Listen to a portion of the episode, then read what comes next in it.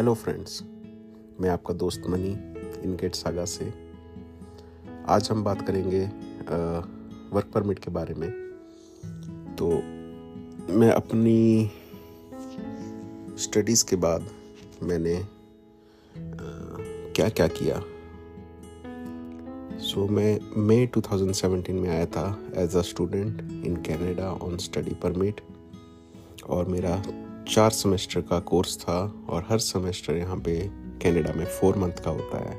Instead like six month in India यहाँ पे चार मंथ का होता है। तो मेरा कोर्स कंप्लीट हो गया था अगस्त 2018 में। तो मेरी स्टडी कंप्लीट होने के बाद I had to apply my work permit open work permit होता है।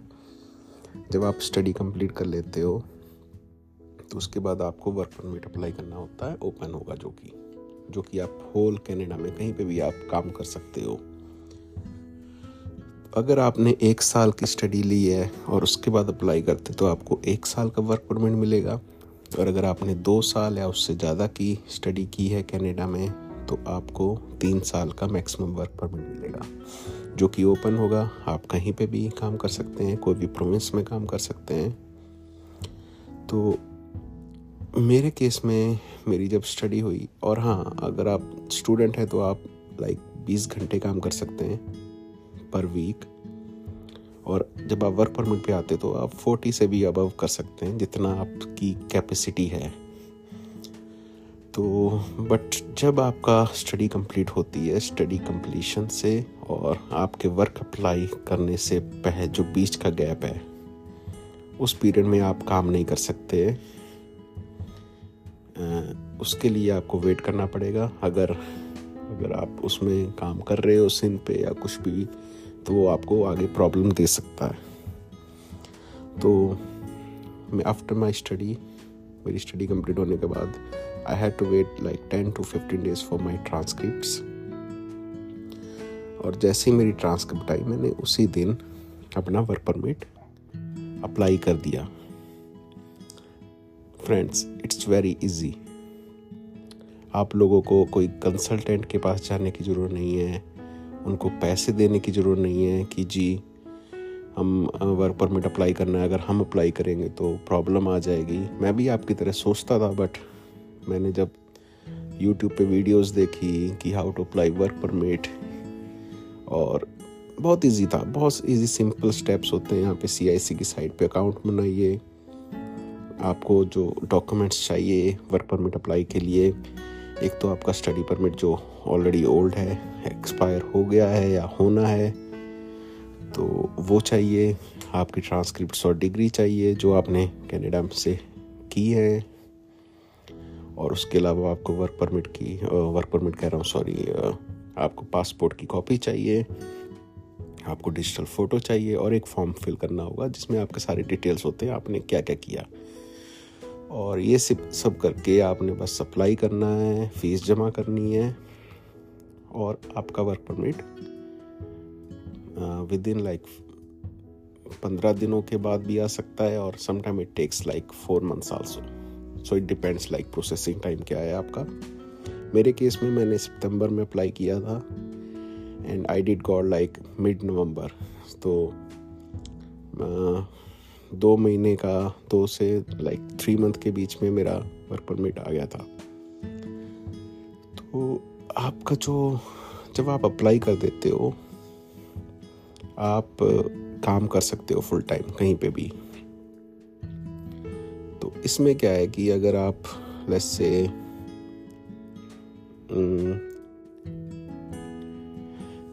इसमें ये होता है कि अगर आपने कई लोग होते हैं कि जी, हम क्या करें उसके बाद? कि काम हाँ काम तो आप कर सकते हो बट आपको ये देखना पड़ेगा कि जो आप काम कर रहे हो, क्या वो आपको आगे हेल्प करेगा पीआर में?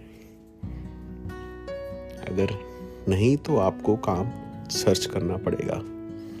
इतना याद रखिएगा, आपके पास तीन साल हैं। अगर आपने दो साल का लिया है तो नहीं तो एक साल है। अगर आपने एक साल का कोर्स लिया है तो मेरे केस में मैंने मतलब मेरे को बी क्लास जॉब जो थी, जो कि सप्लाई कंट्रोल कोऑर्डिनेटर की थी मेरी एक वेयर हाउस में तो मेरे को वो जॉब मिल गई थी। And I kind kind took a risk कि मेरे को पता नहीं था कि वो मेरे को प्रोवाइड करेंगे कि नहीं। बाकी मैंने बैचलर्स की थी।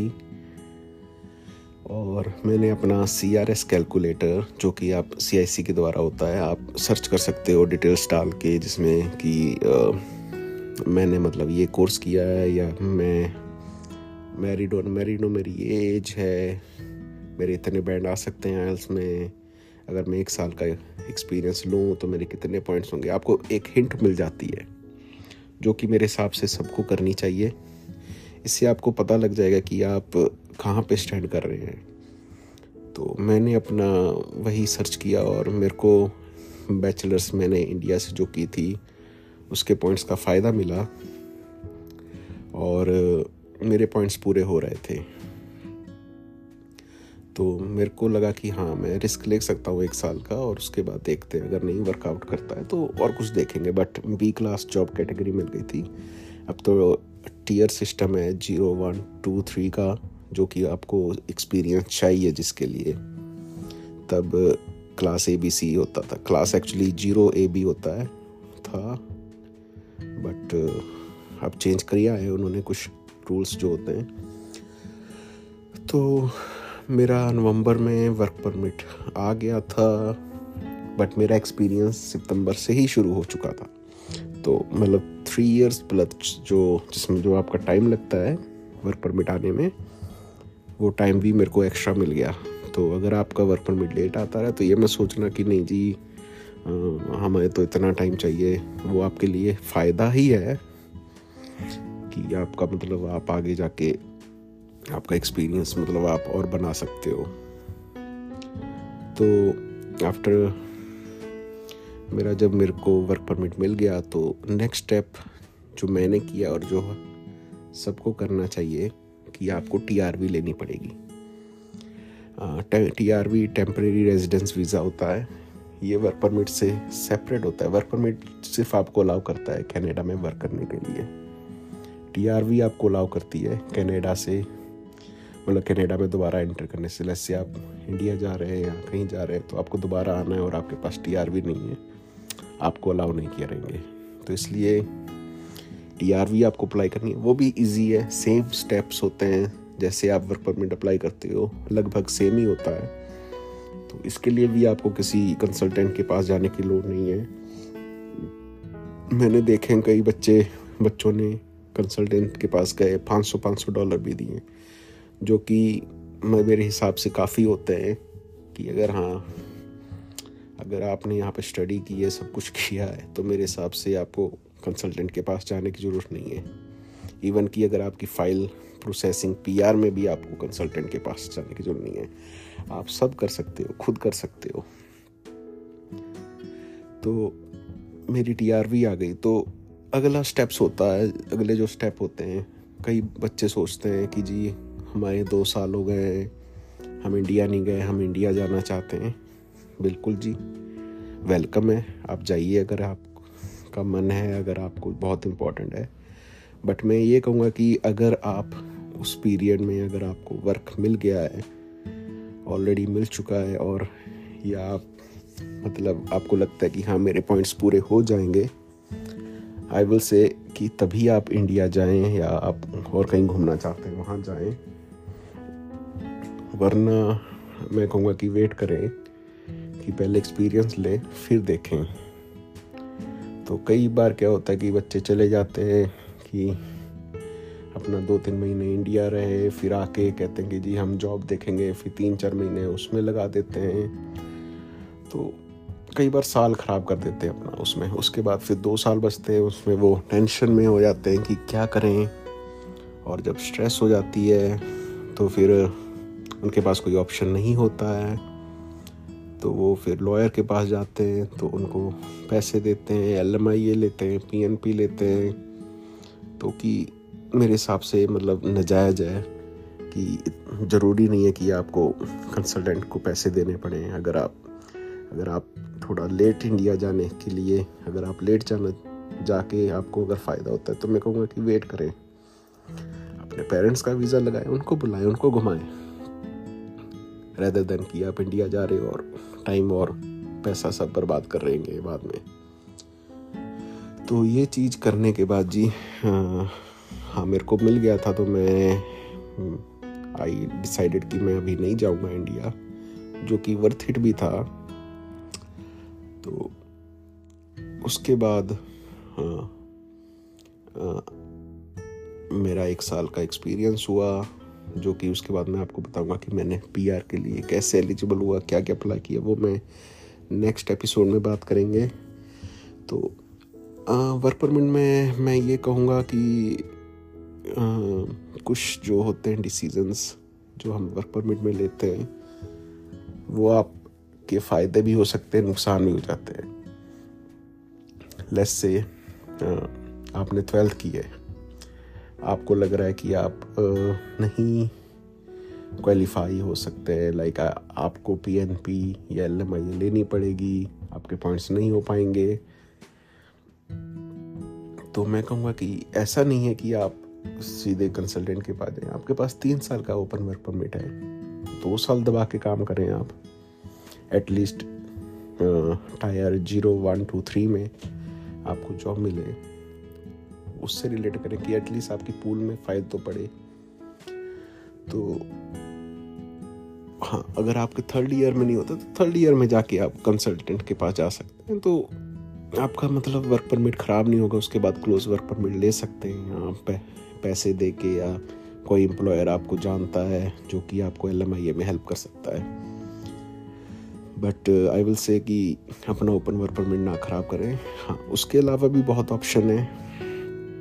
अगर आपको लगता है कि जी समटाइम क्या होता है कि अगर आपने जैसे मोस्टली जो ट्वेल्थ की है जिन्होंने, अगर आपके प्रोविंस लाइक ओंटेरियो या बीसी में आपके पॉइंट्स नहीं हो रहे हैं तो कुछ आप एटलांटिक प्रोविंसेस भी हैं जो कि आपको विद इन सिक्स मंथ से लेके वन ईयर के अंदर आप पी अप्लाई कर सकते हो उन प्रोविंस में वर्क करके और उसके बाद आप एक्सप्रेस फ़ाइल लगा सकते हैं।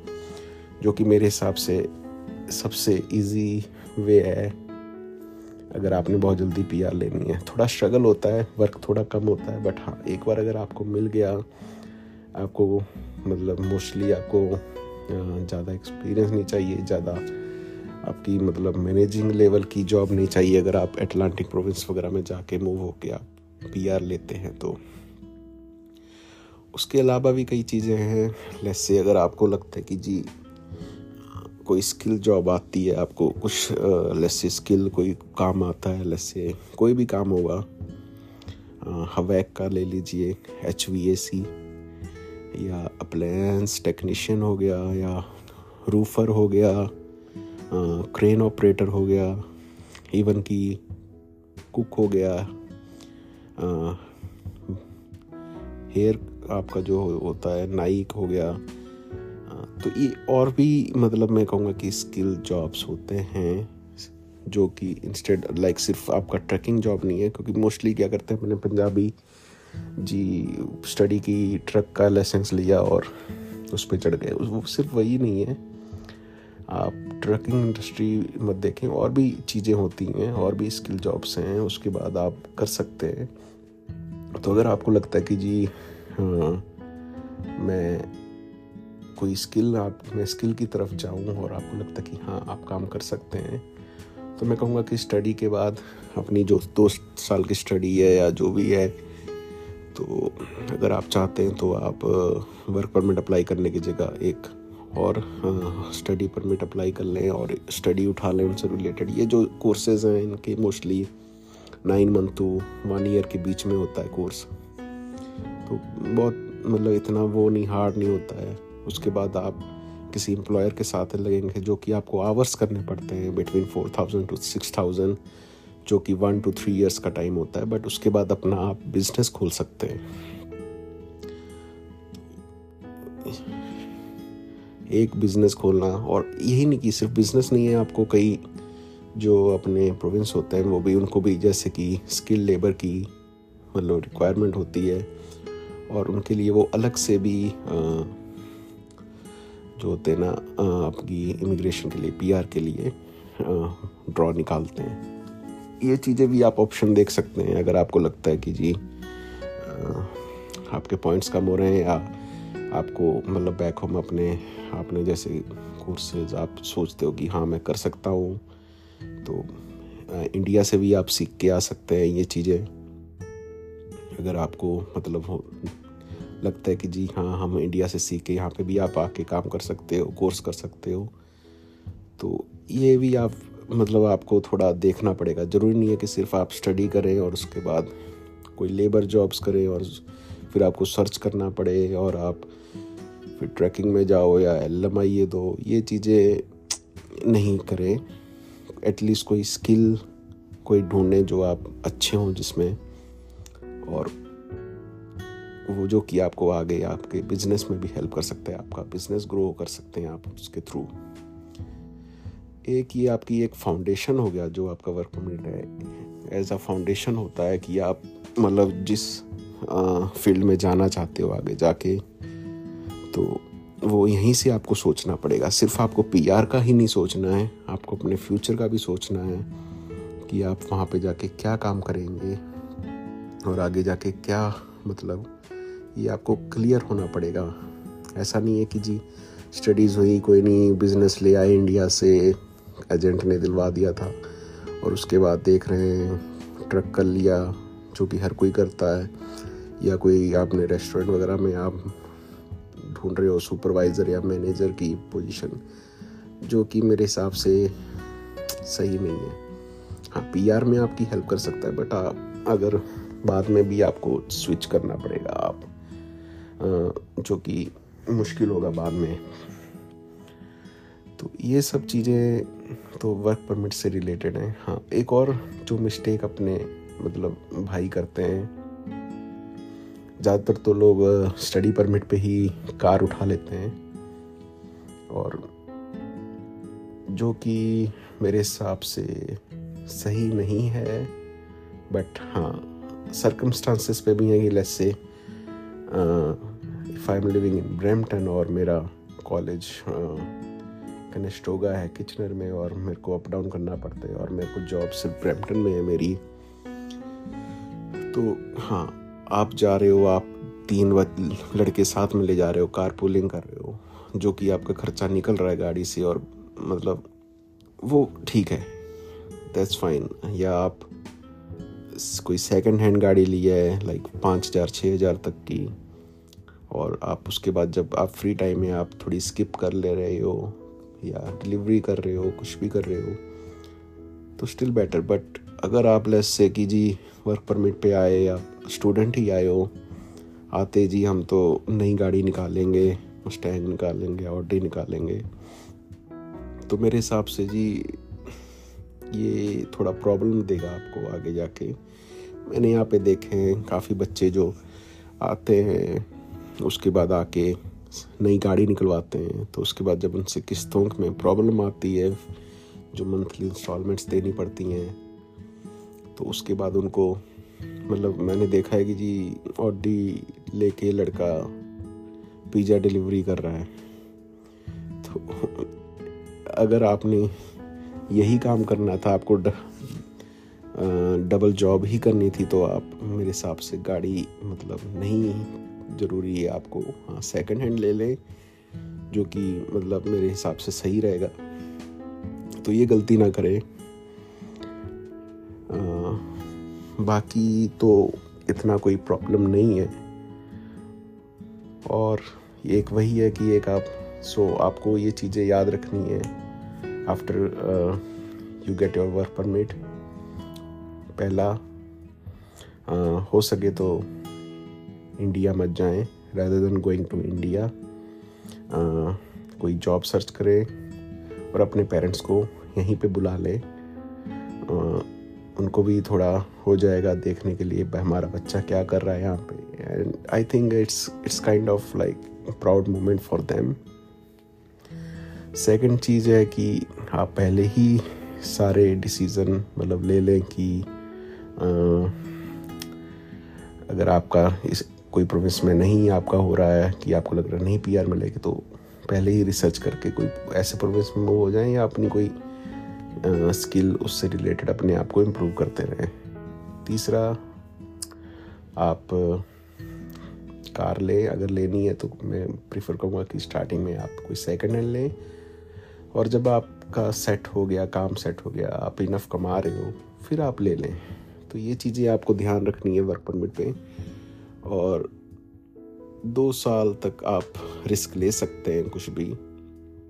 हाँ उसके बाद अगर प्रॉब्लम आती है after two years then either you have to uh, find any employer who can provide you LMI और PNP या आपको इमिग्रेशन कंसल्टेंट के पास जाना पड़ेगा जो कि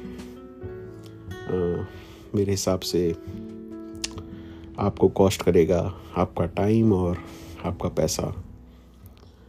तो ये हमारा वर्क परमिट का जो सेगमेंट था एपिसोड था, मैं यहीं पे ख़त्म करता हूँ। नेक्स्ट एपिसोड में हम बात करेंगे कि how to apply like PR के लिए क्या रिक्वायरमेंट्स चाहिए, जो कि मैंने लगभग बता ही दी हैं, और पीआर अप्लाई करने के बाद क्या करें, इस पर हम बात करेंगे, और आफ्टर यू गेट पीआर उसके बाद क्या करें। तो ये एपिसोड ए, हम यहीं पे ख़त्म करते हैं और ये सब बाकी चीज़ें नेक्स्ट एपिसोड में हम डिस्कस करेंगे। तो मैं आपसे अलविदा लेता हूँ। गुड बाय मिलते हैं नेक्स्ट एपिसोड में।